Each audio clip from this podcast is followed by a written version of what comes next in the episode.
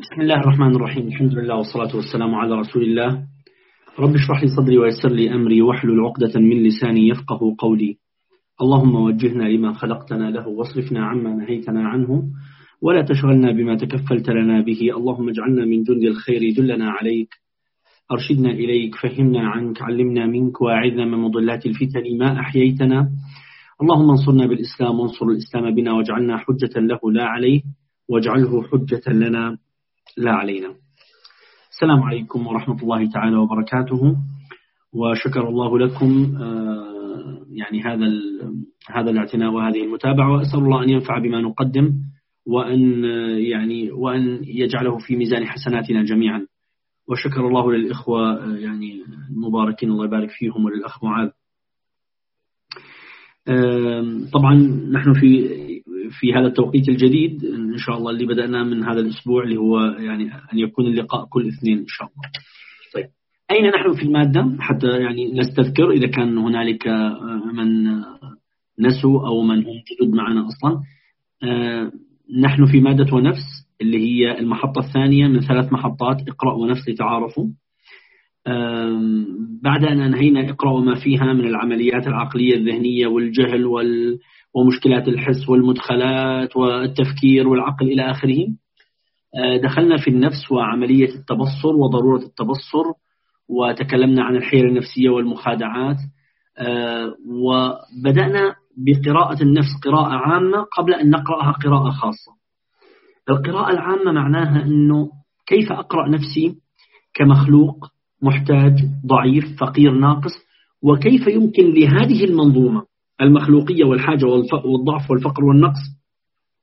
أن تعينني في فهم سنن الكون في فهم قضاء الله وقدره في فهم أشياء كثيرة. طيب وتكلمنا عن كل من الحاجة والضعف عذرا عن المخلوقية وضرورة رفع سقف المعقولات وخفض سقف التوقعات وأن هذا الأمر يعين النفس في أشياء كثيرة من أهمها المناعة النفسية.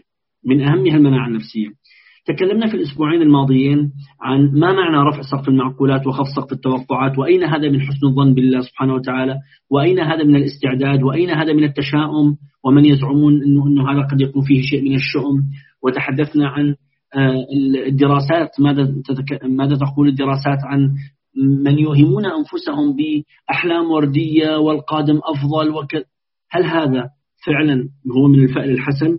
ولا هذا نوع من إيهام النفس بما, بما هو ليس حقيقيا وبالتالي آه، قد يوقعها في يعني مشكلات نفسية كثيرة. آه، الأسبوع الماضي أيضا آه، أيضا تحدثنا عن تطبيق من أهم تطبيقات رفع سقف المعقولات وخفض سقف التوقعات اللي هو الموت. الحديث عن الموت عادة يعمل مشكلة كبيرة عند الناس. لماذا؟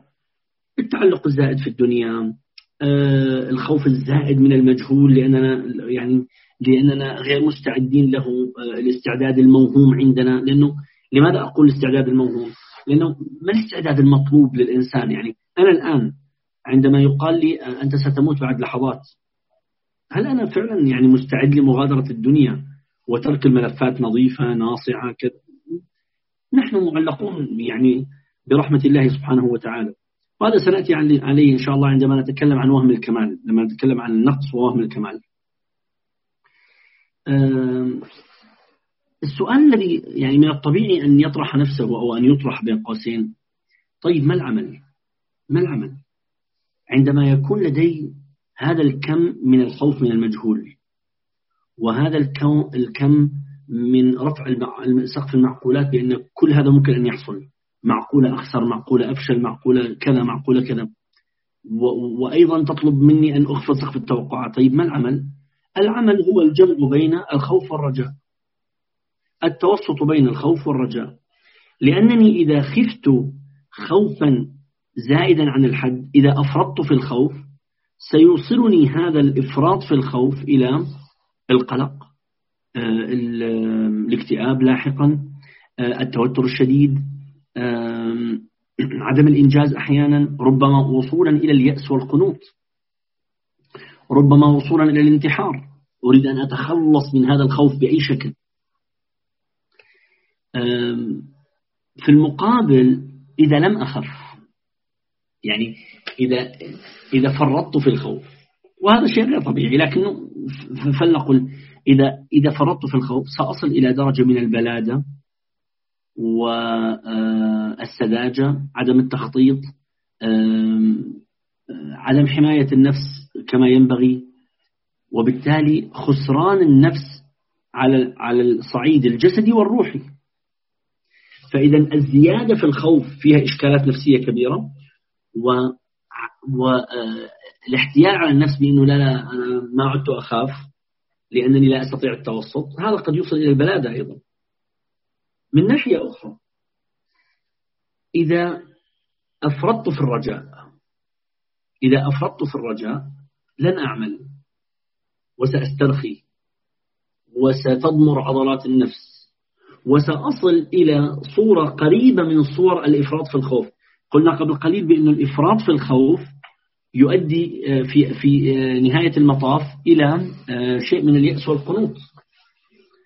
وكذلك الرجاء يوصل صاحبه أو صاحبته إلى القعود عن العمل ولكن ليس لليأس والقنوط لا. القعود عن العمل لأننا يعني نظن أنه إحنا أمورنا طيبة وحدثني قلبي عن ربي وربنا رب قلوب وما دام هنا أبيض بتاع ربنا إلى آخره. وهذا خطير لأنه يقدح في أصل الإيمان في قضية علم وعمل. علم وعمل تصديق وتقرير هذا التصديق على الواقع توقيعه ودخول في مشكلات عقدية كثيرة. زيادة الرجاء تقعد الإنسان عن العمل إلى أن توصل هذا الإنسان ربما إلى خسارة الدين. إلى خسارة الدين. من ناحية أخرى آه، التفريط في الرجاء يوقعني في الخوف. التفريط في الرجاء يوقعني في الخوف. عندما لا أرجو لا يبقى لي إلا إيش؟ إلا الخوف. فسنعود إلى دائرة الخوف مرة أخرى. إذا الخوف والرجاء ينبغي أن نتوسط بينهما. ولكل نفس التبصر الكافي الذي يجعلها تعلم. هل أحتاج الآن أن أزيد, أن أزيد من جرعة الخوف لأنني أحتاج أن أعادل جرعة الرجاء التي لدي؟ هل أنا أحتاج أن أزيد جرعة الرجاء يعني أعطيكم مثال. بعض النفوس التي آه، يعني تعاني من وهم الكمال من الوسواس الزائد أحيانا هؤلاء نحتاج أن نرفع لديهم جرعة الرجاء. لأنه يعني أتكلم بمفردة النفس. لأن هذه النفس لا ترى في ذاتها إلا السوء. أنا سيئة أنا فاشلة أنا منحطة أنا حقيرة أنا الله لن يرضى عني الكل سبقني وأنا متأخرة. هذه النفس التي تخاطب ذاتها بهذا الشكل نحتاج أن نذكرها بعوامل الرجاء. نحتاج أن نذكرها بعوامل الرجاء. في المقابل هنالك من من هو سالك في الرجاء ومكطر طيب يكاد يغرق في الرجاء. هذا يحتاج أن نذكره بالخوف. تعال يا هذا. ما الذي تقوله؟ آه، أين أنت؟ آه، هل اتخذت عند الله عهدا بأنك يعني في الجنة؟ يعني لكم أن تتخيلوا مثلا طبعا هذا أيضا فيه من الحيل النفسية الكثير لكم أن تتخيلوا كثير ممن يسمون أنفسهم أهل الفن. آه، أهل الأهواء أهل الفسق أهل المخادعات. هذا يتكلم بكم من الرجاء تنظر إليه. تقول يا هذا أبو بكر وعمر المبشران بالجنة وغيرهما طبعا يعني من المبشرين بالجنة رضي الله عنهم جميعا. ما ما يمتلكون هذه الثقة الوهمية التي تتحدث فيها. مثل هذا ينبغي أن يقدم له جرعة من الخوف جرعة من الخوف. يأتي كثير من الناس يسألون يستشيرون سواء في الحياة اليومية يعني أو في العيادة. طيب الإنسان يعني المستشار المستشارة المعالج المعالجة الطبيب الطبيب ينبغي أن يكون حاضرا لديهم. ما الذي يصلح لهذه النفس؟ هل زيادة جرعة الخوف أم زيادة جرعة الرجاء؟ واحدة تخاف على ابنها خوفا شديدا لدرجة أنها تحرمه من كم كبير من تحديات الحياة التي سيتعلم منها وبين قوسين وستنمو عضلاته النفسية. هذه تحتاج أن أن ترجى قليلا. ترى الأمور يعني أهون مما تتصورين. شخص آخر مسترخي تماما والأولاد أمورهم طيبة وما في مشاكل وأنتم اللي مكثرينها وأنت لا هذا محتاج أنه تعال تعال أوريك الأرقام والدراسات وواقع الحياة. وربما ابنك وابنتك داخل البيت إيش أوضاعهم؟ كيف أوازن بين الخوف والرجاء؟ رقم واحد بلا, بلا منازع العلم. ينبغي أن أعلم. ينبغي أن أعلم. العلم هو الذي يجعلني أعلم. يجعلني أتعرف على هذا الخوف. ما مآلاته؟ ما حقيقته؟ ما حدوده؟ ما ضوابطه؟ ما الدرجة الفارقة بين الإفراط والتفريط؟ هذا الرجاء ما هو ما تعريفه ما حقيقته ما حدوده ما الشعر الفارقة بين الإفراط والتفريط فيه؟ العلم.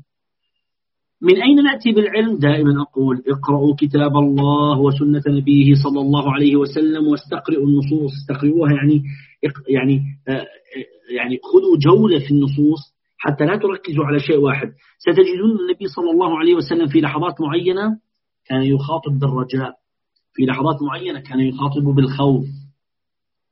حسب. والإنسان بناء على ما يقرأ أو بناء على ما تقرأ يعلم وتعلم أي الأحوال تناسبني. هذا أولا الخوف والرجاء. أول شيء أن أعلم. أعلم إيش؟ أعلم تعريفاتهم حالاتهم آه، ما الذي يصل بينهما ما الذي يفرق بينهما إلى آخره. اثنين الأخذ بالأسباب العمل. المثال اللي أقوله دائما أنا الآن أخاف أن أخرج آه، أخاف أن أتأخر عن موعد معين. ما العمل؟ أخرج مبكرا. أنا أرجو أنه راح يكون الشارع فارغ وسأصل تماما على الوقت قبلها ما العمل؟ أخرج مبكرا. خطأ أن أظن أنه لأنني رجوت أمرا فلا أخذ بالأسباب. يقول النبي صلى الله عليه وسلم من خاف أدلج ومن أدلج بلغ المنزل. بلغ المنزل. يعني خرج مبكرا.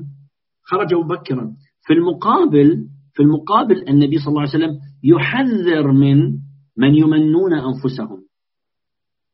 العاقل من, من اتعظ بغيره والجاهل من من أتبع نفسه هواها وتمنى على الله الأماني. والآية اللي اعتبرها بعض العلماء من أخوف الآيات. آه ليس بأمانيكم ولا بأماني أهل الكتاب. من يعمل سوءا يجزى به. هذه قضية الأمنيات والرجاء الزائد والكلام إذا ما العمل حتى أتوسط بين الخوف والرجاء؟ أولا علي أن أتعلم أقرأ أقرأ أقرأ النصوص القرآنية النصوص النبوية. كيف كان مجتمع الصحابة يتعامل في المواقف؟ متى كان يشد على نفسه؟ متى كان يلين في خطابه لذاته؟ والأمر الآخر غير العلم. العمل والعمل المقصود به الأخذ بالأسباب دائما. لن أخسر إذا أخذت بالأسباب ولكن سأخسر كثيرا إذا لم أخذ بالأسباب في الحالتين الخوف والرجاء. الأسبوع القادم إن شاء الله هذا كان يعني يعني موضوعنا اليوم. الأسبوع القادم آه، إذا يسر الله سبحانه وتعالى سننتقل من الكلام عن المخلوقية وما يتبعها إلى ما يتبع مباشرة الكلام عن ضرورة الخوف والرجاء. الأسبوع القادم سندخل في مسألة مهمة جدا وهي أيضا تعالج أشياء كثيرة عند الناس. طيب أنا عرفت كل هذا الكلام وعرفت ضرورة التوسط بين الخوف والرجاء ولكن تبقى هذه الحاجات عاملة مشكلة. كيف أتعامل مع شعور الحاجة الضعف الفقر النقص؟ آه إني أنا مو قوي إني أنا مو قوية إني أنا آه أريد أن أكون آه كامل في كل الأشياء أريد أن لا أحتاج إلى أحد إلى آخره. وما يترتب على هذا طبعا فالمرة القادمة إن شاء الله سنتكلم عن ما بعد الخوف والرجاء والتوسط بينهما. آه، الميكروفون معك يا معاذ.